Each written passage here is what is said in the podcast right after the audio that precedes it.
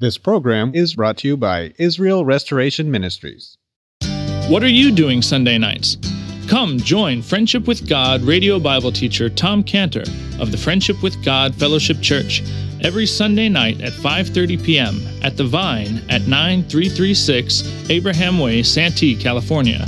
Watch and listen live around the world to Tom Cantor Sunday evening on YouTube.com by searching for Friendship with God Fellowship or by going to our homepage at friendshipwithgod.org. That's friendshipwithgod.org.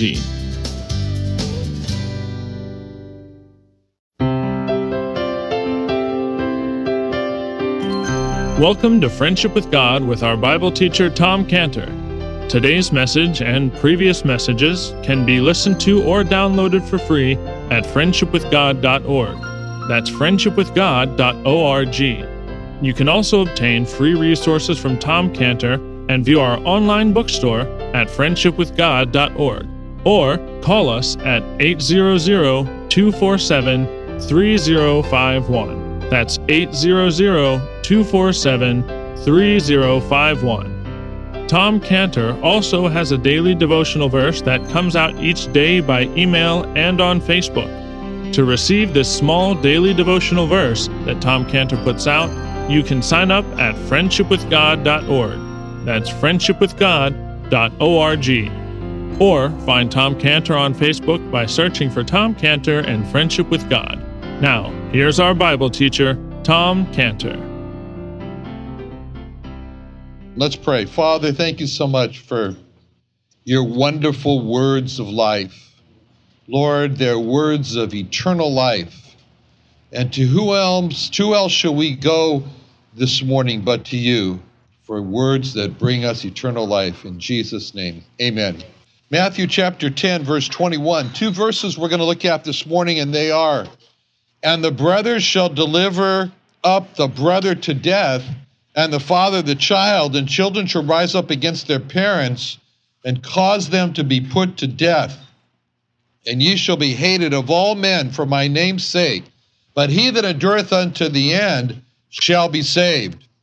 So in this section, we remember how the Lord is preparing his disciples, the ones who are going to carry his message to the world, for what they're going to face when they go out in his name. And he has told them that as far as providing for their needs, you don't have to worry, is what he said. You don't have to worry, because he said in Matthew 10:10, the workman is worthy of his meat. And they're workmen. That's how they should look at themselves. They're workmen. And who are they working for? They're working for God. And who's the one who's going to see them as worthy of their meat? That's God himself. And so he's promised that God is essentially going to look at them and view them in the context of Hebrews 6:10, which says, "God is not unrighteous to forget your work and labor of love, which ye have showed toward his name, and that ye ministered to the saints and do minister." In other words, God pays his bills. God pays his bills, and God pays for the work of his workmen. And so that's what he told him. He says, don't worry about providing for yourself extra shoes and walking canes and so forth. And then he's further, as he's gone on in this preparation for them, has caused them, don't be concerned, because you are going to face rejection. So he's prepared their mental state. Don't think that when you go out into the world, that the world's going to open up their arms and say, "Oh, this is the message we've been waiting for, and it's so good, and we receive you, we receive the message." He said, don't think that. He says, to the contrary, look at yourself as sheep that are sent among wolves.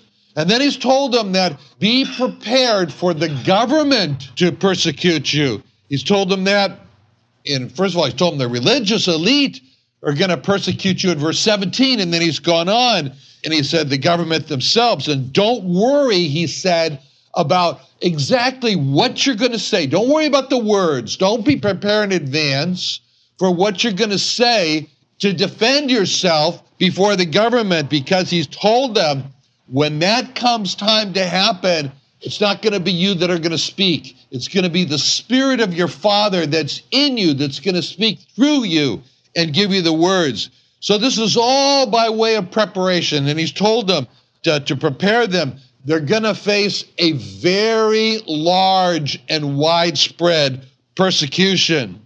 What he's going to say to them in verses 20 and 21 here, because he's going to tell them that their own families are going to cause them to be killed. And that for them was just over the top. They couldn't imagine that. But the Lord looked at them and said, you've got to know this. You've got to know this. You've got to know this cold truth, how your own families are going to turn against you in verses 21 and 22. So the Lord starts out by addressing the brother in the family in verse 21. The brother shall deliver up the brother to death. It's a really special title, brother. I mean, I've always kind of been intrigued by that term, brother, because I never had one. Never had a brother, never had a sister. I'm an only child. My parents had me, and they said, that was a bad idea. We're not going to do that again. So all I could do is just kind of wonder about what it was like to have a brother. Well, I had three sons, and when they were growing up, I was kind of sort of intrigued to watch them and to learn about the dynamics that happen between brothers. How many here today have a brother? Oh, yeah, so I can see I'm in the minority. All right, so you all got brothers. Well, so maybe you know about some of the dynamics that happen. I mean, I watched as our boys fought among themselves, and I remember how, you know, we packed them all into one room in Lakeside. That was their room. They had them all in one room. We had special beds built from triple bunk. You know, they were big beds, and I remember how our oldest was on the top, and then the middle, and then they were stacked in order of birth, and the middle one, Joseph, which was very, and always has been, very concerned about his rights, would be quite concerned when the oldest, David, would like drop his arm down or his leg into his space, you know. And so he had these pins that he would jab into his brother's arm or leg as his message that that's my space. So, you know, I watched all this, you know, going on, I thought, was. And what's interesting is how the Bible says that a brother really steps up to the plate, and in a sense of even more than a friend, when there's trouble. The Bible says in Proverbs 17:17, a friend loveth at all time, but a brother is born for adversity. Now, what that verse can be seen is that, okay, a friend is loving at all times, but when there's trouble that comes, adversity, that's when a brother is like born. That's when a brother is seen to be a brother. Brothers may fight with each other, but when there's trouble, they really steps in. And there may be fighting, but the Lord said there is a special pleasantness. There is a special goodness when brothers are unified, when brothers are, and here's the verse in Psalm 133:1, behold, how good and how pleasant it is for brothers to dwell together in unity. And of all the illustrations in the Bible about the dynamics between brothers, there's one that stands out more than any others, and that's the illustration, the history of Joseph with his brothers. You know, Joseph was the pinnacle of being mistreated by his brothers. But yet Joseph, even though he was so mistreated, he never ceased to honor his brothers. He was in a terrible prison in Egypt, and it was all because of his brothers. They caused him to be in that prison. And yet, even there, when even it says in Psalms that when he was in that prison that they put the shackles on him, on his feet that were too small, and it caused his feet to hurt. And it says they hurt him with fetters. And it says that the word of the Lord tried him in that state. And when it came time for Joseph to explain to some Egyptians why he was there, what happened to you? Why are you here? What's the cause? And of course, it was all his brothers that did that to him. It was Joseph at that time refused to blame his brothers. He refused to tell what happened. He refused to tell that his brothers had cast him into this pit to die there with no water in the desert. He refused to tell how his brothers only dragged him up out of that pit so that they could make some money and sell him into slavery to some Midianites who were going to Egypt. And of course, when Joseph was explaining to this Egyptian what happened to him, he feels his temptation to get even with his brothers by telling the terrible things they'd done to him. He's got a chance at that point in prison with the Egyptians to strike back at his brothers, to blame them, tell them horrible thing they did. But so interesting how when Joseph has this chance, he consciously refuses to do that. And instead, he tells the Egyptians in Genesis 40, verse 15, "For indeed, I was stolen away out of the land of the Hebrews. And here also I have done nothing that they should put me into this prison." Stolen away? Bravo, Joseph, great brother. You resisted saying, "My rotten brothers hated me so much, they sold me into slavery. That's how I ended up here in this prison in Egypt." But not Joseph. No, Joseph was a faithful brother, even to his brothers that ruined his life by making him a slave and a prisoner, and essentially in Egypt. And Joseph said, "Oh, I was just kidnapped, stolen away." Stolen away? Who stole you away, Joseph? "Oh, who kidnapped you, Joseph?" "Oh, some kidnappers. I think they were Midianites." And what Joseph did was what it says in Proverbs 10, verse 12, "Love covereth all sins." So don't you just love that picture of Joseph? I love that picture of Joseph explaining to the Egyptians how he ended up in Egypt. And can't you just see Joseph with the sins of his brothers right in front of him? That he's coming with like a blanket and he's covering those sins, and as he gives this story about being kidnapped. And can't you just see in that same context the Lord Jesus with our sins before him, and how the Lord Jesus steps up not with a blanket but with his own blood as a blanket to cover our sins? That's a picture of what a brother does. A brother is born for adversity. When there's trouble, like the trouble of being accused of selling a brother into slavery, a brother is born, Joseph, and he rises up to protect his brothers. When his brothers are in adversity and they're dying from hunger and starvation, and they come to Egypt, and he sees them and he says, and the temptation is, now's your chance, now's you could really get even with them. But they're in adversity, and he gives them corn to feed them. A brother is born for adversity, and that's what makes what the Lord says here so intense in verse 21, that brother shall deliver up the brother to death. It shows how the hatred against the Lord is so great that it breaks even this bond of this devotion, this loyalty, the sense of, I got to take care of my brother, this love that should be there between brothers. It's the hatred of the Lord's servants. It's a jealous hatred. It's a jealous hatred where a brother who is lost sees a brother who has been accepted by God and is saved, and he hates him for that because of that jealousy. That's exactly what happened between the first brothers on earth, which were Cain and Abel, as it says in Genesis 4:1. Adam knew his wife. She conceived and bare Cain and said, "I've gotten a man from the Lord." And she again bare his brother Abel. Abel was the keeper of sheep. Cain was the tiller of the ground. Process of time, it came to pass that Cain brought of the fruit of the ground an offering of the Lord. And Abel, he also brought the firstlings of his flock and the fat thereof. And the Lord had respect unto Abel to his offering, but unto Cain and his offering he had not respect. Cain was very wroth. His countenance fell.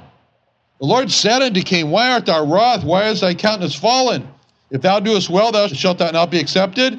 If thou doest not well, sin lieth at the door. And unto thee shall be his desire, and thou shalt rule over him." And Cain talked with Abel, his brother, and it came to pass when they were in the field that Cain rose up, those are important words, rose up against Abel, his brother, and slew him. And that's the first brother that was angry with his brother because God had accepted his brother and God had not accepted him. And that's the reason for the murder, is because the Lord had respect to Abel's offering, but not to Cain. And so Cain kills him. Jealous hatred against the Lord. It's so great it breaks the bond of the devotion and the loyalty and the love that naturally exists between brother to brother. Then the Lord moves on to the father. The father, and he says in that same verse that the father is going to deliver up the child to death. Here again, special title, the father, it says, the child.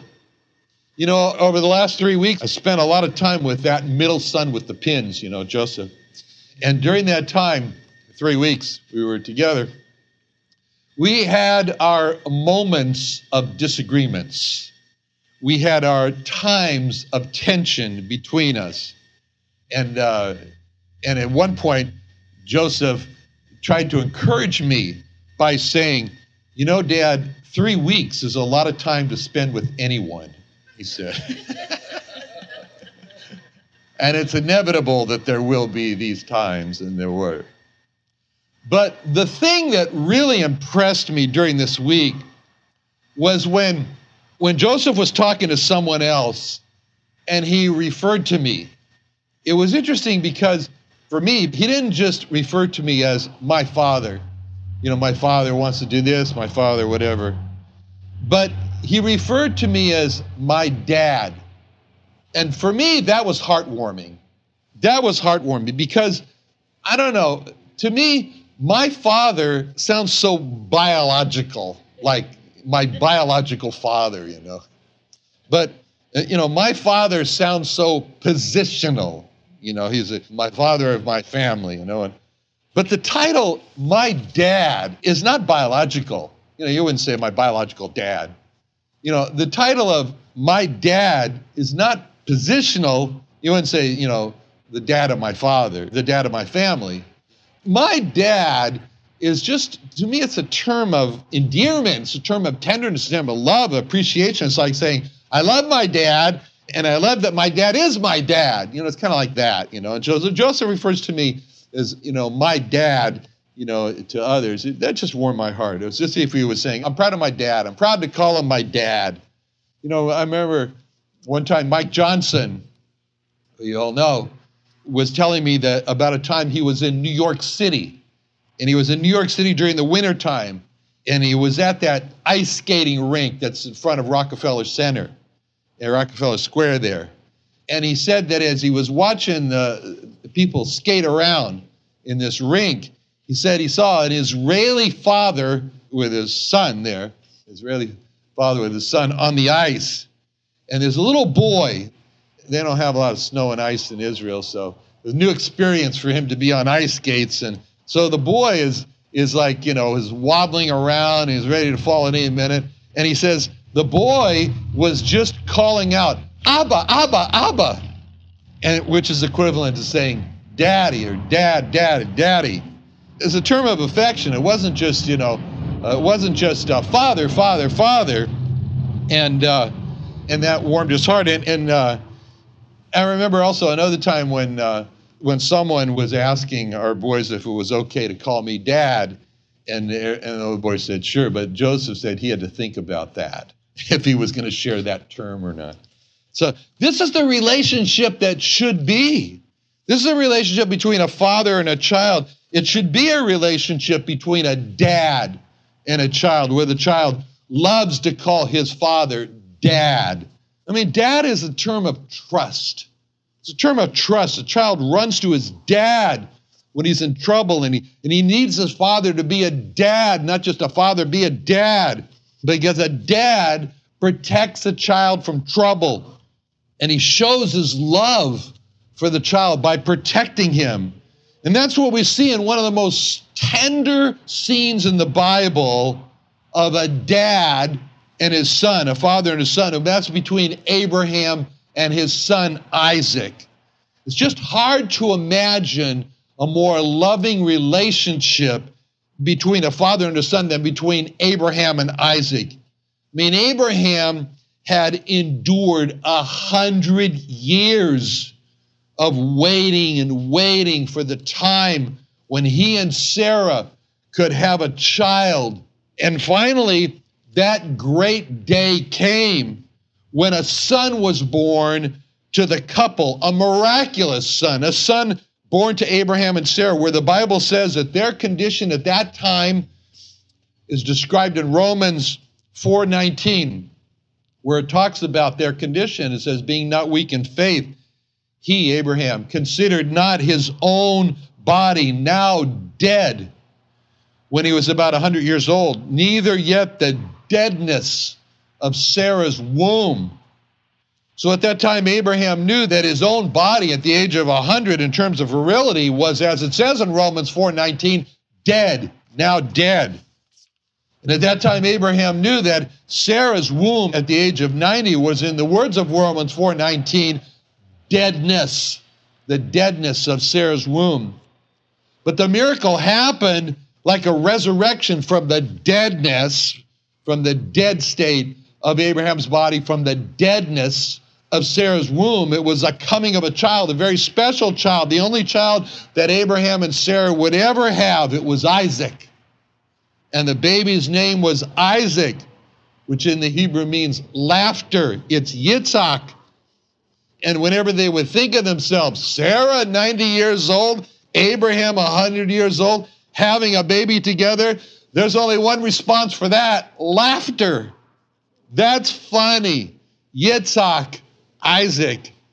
And as Isaac grows up, Abraham, his only child, with his wife Sarah, there's such a bond built between these two. It's a bond of love and devotion. Abraham is devoted to Isaac, as Abraham knew that Isaac was his only child with his wife Sarah, and that his son was going to inherit all the promises, was going to take everything that Abraham had built and done in his life, especially towards God. He knows that this is all going to pass on to Isaac, so Abraham pours himself into Isaac, his only son. He pours his time into Isaac as his only son. He pours his instruction into Isaac as his only son. He protects Isaac as his only son, because Isaac knows also from his infancy that when he was held by his father Abraham, that those were the arms of a man who loved him, who was devoted to him, who protected him, who poured in his life to him. And because this term, Abba or dad, is used by a child when he's in trouble, like ready to slip on the ice at Rockefeller Center Square there. And he knows those arms are strong. He knows those arms are protecting. And so he uses the term Abba or dad. Abba comes from Avi, which has the meaning of my father. And for those reasons, the first time in the Bible that a child calls his father Avi, which is where the word Abba comes from, dad, it comes when Isaac calls to Abraham, Avi. Another wonderful day studying the Bible with our Bible teacher, Tom Cantor, here on Friendship with God. Don't forget that today's message and previous messages can be listened to and downloaded for free at friendshipwithgod.org. That's friendshipwithgod.org. You can also go online to find free resources from Tom Cantor and our online bookstore at friendshipwithgod.org. You can also find Tom Cantor on Facebook. And you can also go to friendshipwithgod.org to sign up for his daily devotional. Tom Cantor is also the founder of Israel Restoration Ministries. You can visit that website at israelrestoration.org. You can write to Tom Cantor at P.O. Box 711330, Santee, California 92071. That's P.O. Box 711330, Santee, California 92071, or email Tom Cantor at tomcantor@friendshipwithgod.org. That's tomcantor@friendshipwithgod.org. For more information about Tom Cantor and Friendship with God and Israel Restoration Ministries, call us at 800-247-3051. That's 800-247-3051. What are you doing Sunday nights? Come join Friendship with God radio Bible teacher Tom Cantor of the Friendship with God Fellowship Church every Sunday night at 5:30 p.m. at The Vine at 9336 Abraham Way, Santee, California. Watch and listen live around the world to Tom Cantor Sunday evening on YouTube.com by searching for Friendship with God Fellowship or by going to our homepage at friendshipwithgod.org. That's friendshipwithgod.org. This program is brought to you by Israel Restoration Ministries.